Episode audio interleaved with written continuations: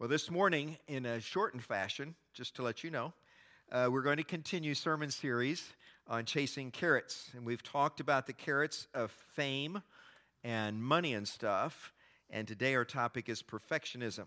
And uh, I'm not going to preach a perfect sermon, so just get that out of the way right now.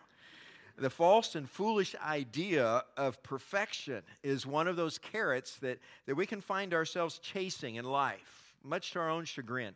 You know, just what am I doing here? I, I can't be perfect. Why am I working so hard at being perfect? Perfection is, is doing everything perfectly without fail. It's setting a bar very high and then thinking somehow you're going to reach that bar. Did you know that there is a verse in the Bible that actually says, Be perfect, even as your heavenly Father is perfect? That was always kind of an intimidating verse, you know, when I first read that. Be perfect. There's no way I'm going to do that. It's found in Matthew 5 48. And, and what makes this command even more intimidating is the person who said it. It was Jesus who said this Be perfect, even as your heavenly Father is perfect. However, and thankfully, when Jesus said he wants us to be perfect, he was not talking about moral perfection. He was not talking about being sinless, sin free. He was saying that we need to love as God loves. In the context of this verse, you realize he's talking about something else, not moral perfection.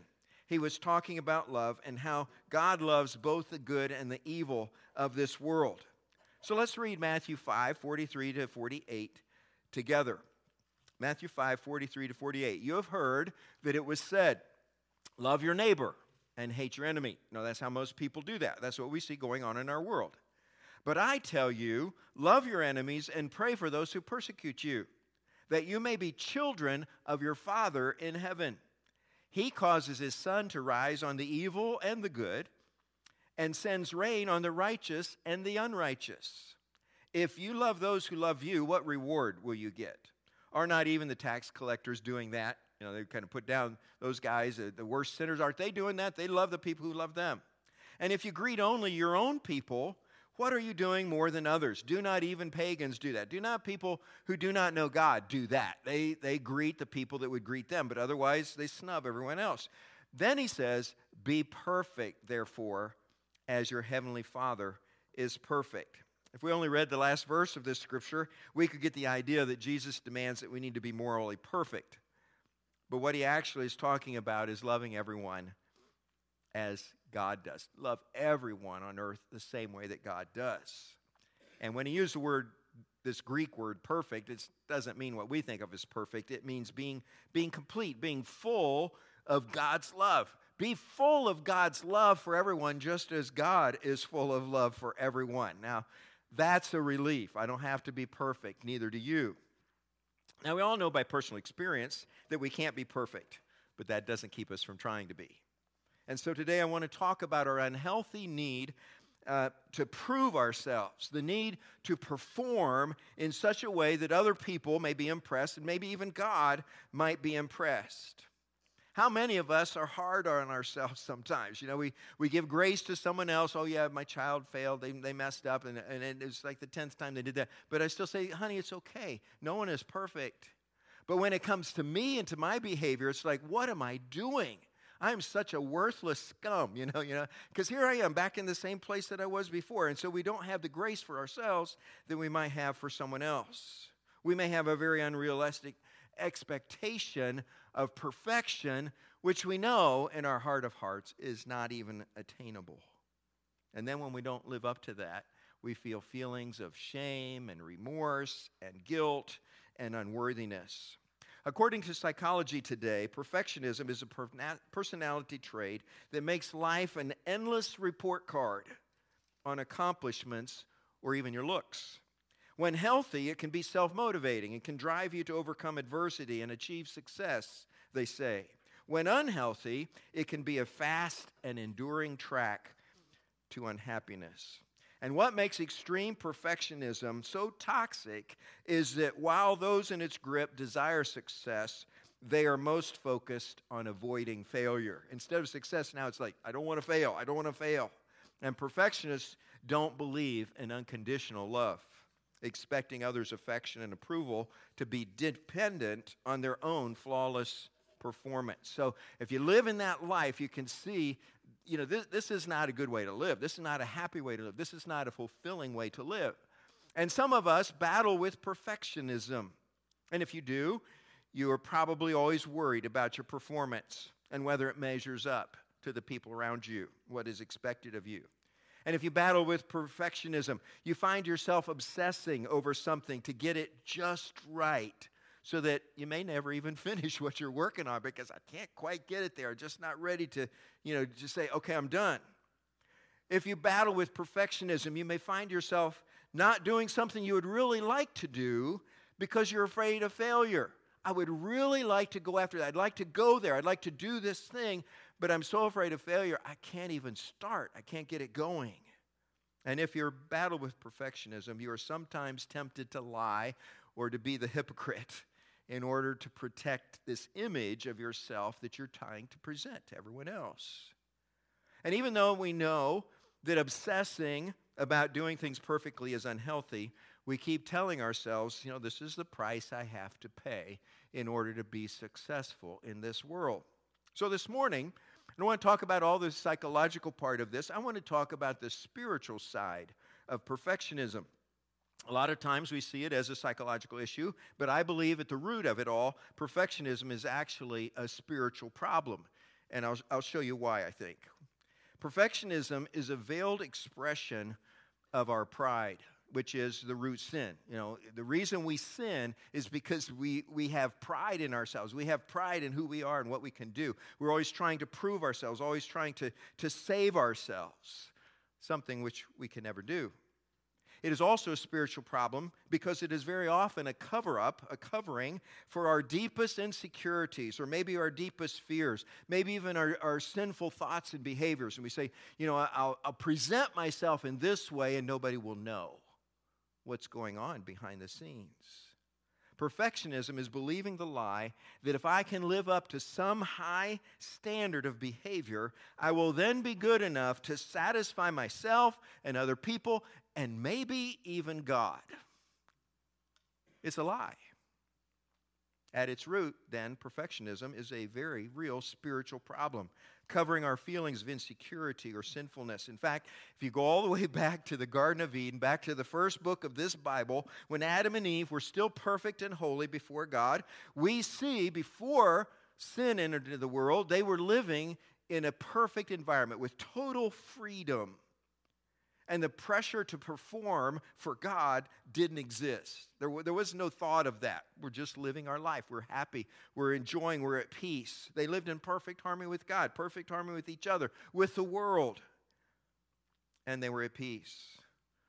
But then Adam and Eve disobeyed God, and they immediately felt insecure it changed everything about their, their mentality, their, their physicality, everything. They felt ashamed. They, they knew for the first time that they were naked, and they felt ashamed.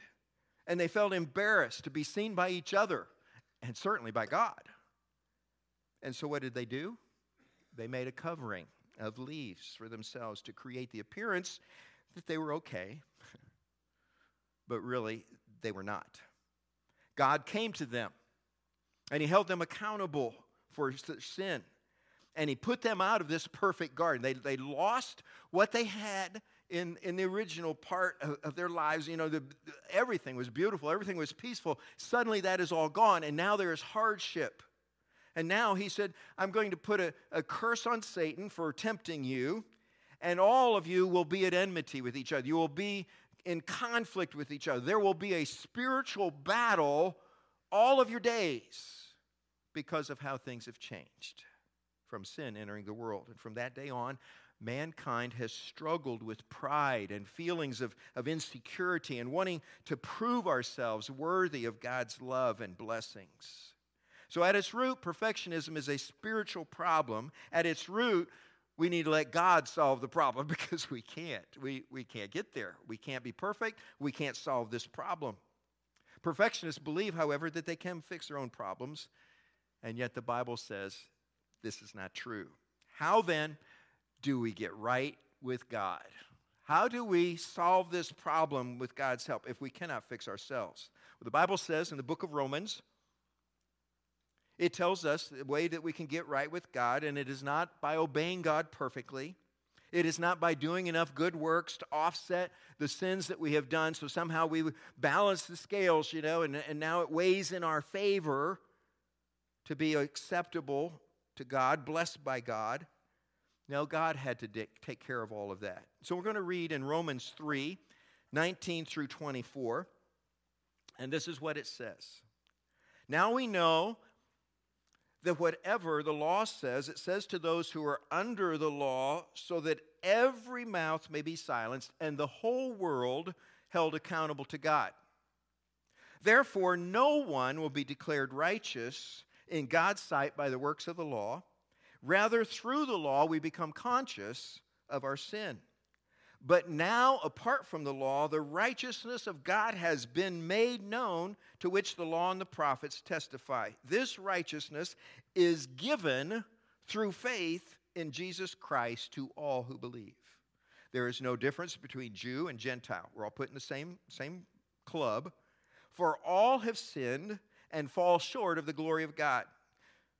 And all are justified freely by his grace through the redemption that is in Christ Jesus, that came by Christ Jesus. Now, I want to keep the scripture on the screen so that you can keep looking back at it and, and look at it carefully. Notice how the Bible describes the situation that we are all in. Notice how inclusive the Word of God is. All of us are drawn into the same camp here. And the Apostle Paul, writing under the inspiration of the Holy Spirit, says things like everyone, every mouth, the whole world, no one, all. You know, it's like we're all in the same camp. This means that all of us are being talked about here, every last one of us. You're in this passage, I'm in this passage. All of us are in this passage of Scripture. And this is what Paul says, almost as if he is speaking directly to and battling this spirit or this craving for perfection, to prove myself, to show that I'm worthy, that I can earn God's love somehow. He says in Romans chapter 3, verse 20, this He says, No one and I, I, I, highlighted those words, you know, caps there. No one, no matter who you are, can ever be made right with God by doing what the law commands. God gave us a law. He gave us the law of Moses. He gave us all these commandments of God to say this is how you're supposed to live. This is the best way to live. I really have your best intention in mind, but this is the law. And no one has been able to keep that law except Jesus. And then verses 22, 23, and 24, the Word of God keeps inserting this word all over and over again. So there are no exceptions. All of us, all of us, all of us. And verse 23 says that all of us have sinned. All of us has fallen short of God's glory, God's holiness. But verse 24 says that all of us can be justified freely by His grace through the redemption, the salvation, that is in Jesus Christ. So, what about perfectionism? We do not have it, it in us to, to be perfect, to, to perfectly obey the law of God. In fact, we can't do that. It's already been proven. There's nobody on the face of this earth other than Jesus Christ, the Son of God, who lived life perfectly. We all failed. We can strive for perfection all that we want to, but we cannot get there on our own. Let's just admit it. We can never perfectly keep the laws of God, so why did God give us the law? Just to beat us down? No, it says He gave us the law simply to show us how sinful we are, so that it would drive us back to Him where there is a solution, where there is an answer, where there is a fix, where there is a way for us to come back to God, and it's not by law, it's by grace. It is a gift of God. We find out when we see our, our failure, our sins, our shortcomings, all the mistakes we've made in our life, that we need God's grace. We need a Savior. And the law shows us that without Christ, God can justly condemn any of us, all of us, for our sins. That is true. It is right. It is just for Him to do that. All of us need a Savior. And guess what? God provided one in Jesus Christ. People today don't like to be criticized and judged. You know, we have a world where, oh, you said that about me? you know, you condemned me. You can't do that. You question, uh, you question what I chose as my preference for life. You question my lifestyle. But this is the truth. This is simply the truth. This is what the Word of God says about us. It's saying that all of us have sinned. I'm not trying to, to be hateful, I'm not trying to condemn anyone.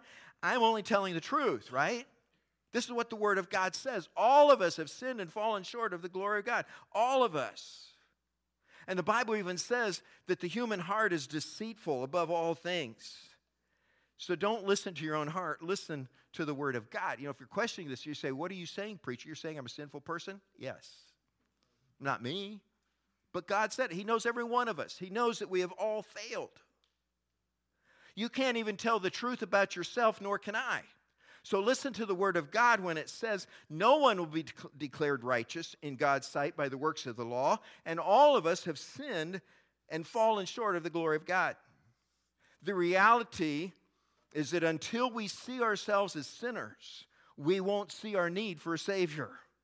And that's why the law is beautiful, why the law is helpful. It shows us we need some help here. We can't do this. We can't be perfect. We can't live up to God's standards.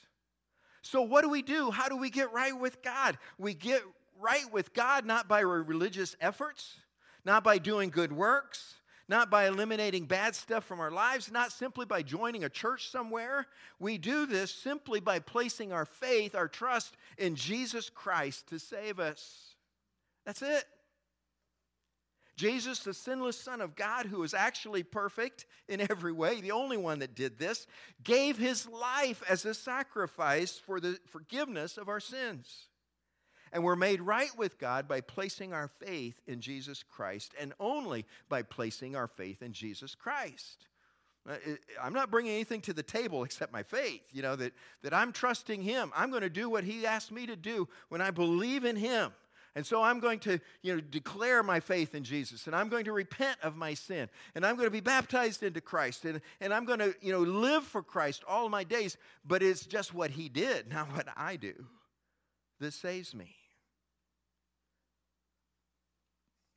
That's why Paul also said in Ephesians 2 8 and 9, For it is by grace you have been saved through faith, and this is not from yourselves, it is the gift of God, not by works, so that no one can boast.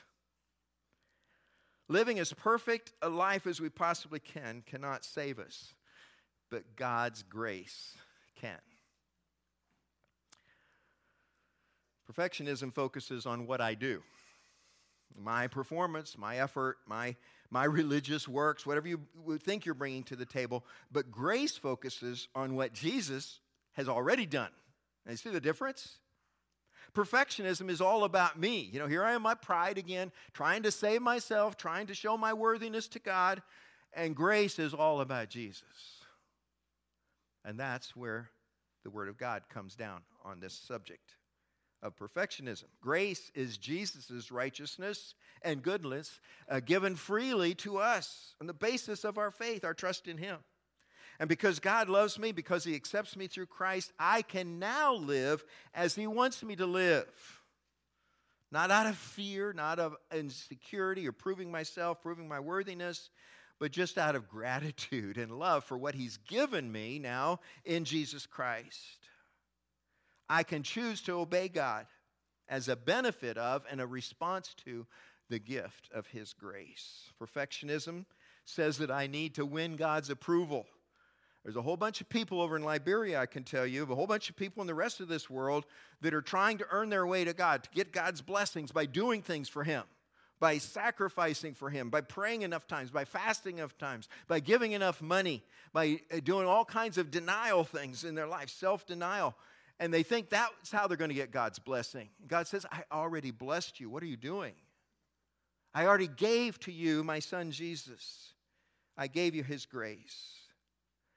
And because of what Jesus has done, I don't have to live a perfect life, and neither do you. Because of Jesus, the pressure is off. And we can be free and walk in His grace. We can follow Jesus. We can be empowered by Jesus to live the way He wants us to live. And we don't have to feel insecure anymore because we know what God has done for us in Jesus Christ. We don't have to go around trying to impress everyone with our performance or our good deeds. The pressure is off because the focus is on Him. In Luke's Gospel, chapter 10, two sisters were hosting Jesus and his disciples for a dinner party. One was named Mary, the other one was named Martha. You've probably heard of these two. And many of us are a lot more like Martha than Mary. Find out that Jesus is coming, all of his disciples, at least 13 people, probably with the people that were also following, maybe 20, 25 people showing up at the house, and Martha is wigging out. She's trying to make everything perfect for her dinner guests. Can you imagine if they announce they're coming to your house? Suddenly you got 30 new guests, and one of them is Jesus Christ, the Son of God. No pressure. Everything just has to be perfect. That's what you're thinking. I've got to make this perfect. This is the best dinner I've ever presented to anybody. Imagine Martha, what was doing was, was what we would be doing, running around like a crazy person, trying to take care of everything, every detail. And meanwhile, her sister, Jesus arrives, goes over and sits at his feet, looks up to his face adoringly, listening to every word coming out of his mouth because she is so devoted to what Jesus is going to do in her life. Chit chat, chit chat, chit chat. And Martha's over here going crazy. Her sister is doing nothing. Luke 10 says this As Jesus' disciples were on their way, he came to a village where a woman named Martha opened her home to him. She had a sister called Mar- Mary who sat at the Lord's feet listening to what he said. But Martha was distracted by all the preparations that had to be made. She came to him and asked, Lord, don't you care that my sister has left me to do the work by myself? Tell her to help me. Martha, Martha, the Lord answered, You are worried and upset about many things, but few things are needed, or indeed, only one. Mary has chosen what is better, and it will not be taken away from her. Imagine Martha was glaring at her sister. Her eyes were saying, Get over here and help me. You know, there's muttering under her breath. Finally, she can't take it anymore. She says, Lord, what are you letting her do? Why are you letting her get away with that? There's something to be done here for you. There's something work to be done. And he says, My dear Martha, you're worried about many things. You're upset over many details, but really only one thing matters, and your sister found it. You know, you need to get with it. you need to understand. We'll, we'll eat, we'll be fine. But what's more important is what she has discovered. Martha, Martha, don't miss the moment.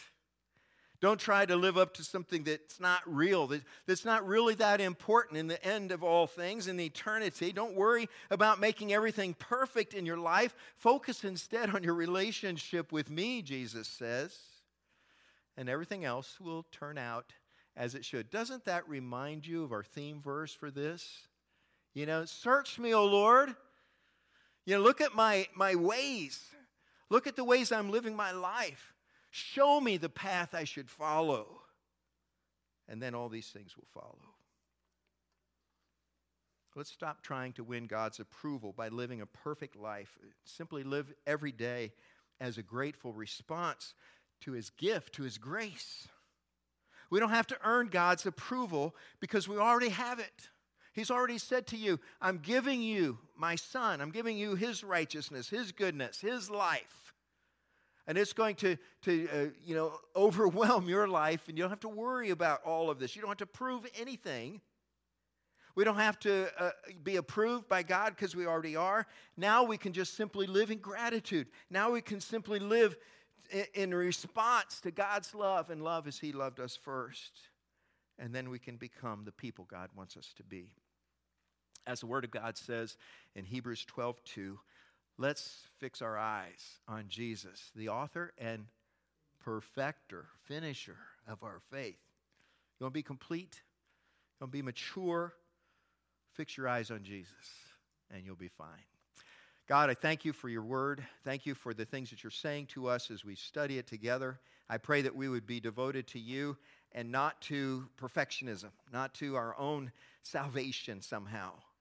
We thank you, Lord, for the things we can do for you, for the, the expressions of your love to other people, that we can grow in the love that you have for both the evil and the good of this world, and that we can be complete in that way, Lord, that we can be filled up with your love and give it to others. And if we struggle somehow with perfectionism, Lord, trying to do everything right every time, Lord, free us from that Help us to find peace in you and to know that you've already approved us in Christ. If we have put our faith in Him, we're trusting Him for our salvation, if we are living for Him every day, that's what you're asking of us. And then you will give us the life that you want us to have. You will help us become the people you want us to become. Anyone struggling here today, Lord, uh, talk to them today. Speak to their heart.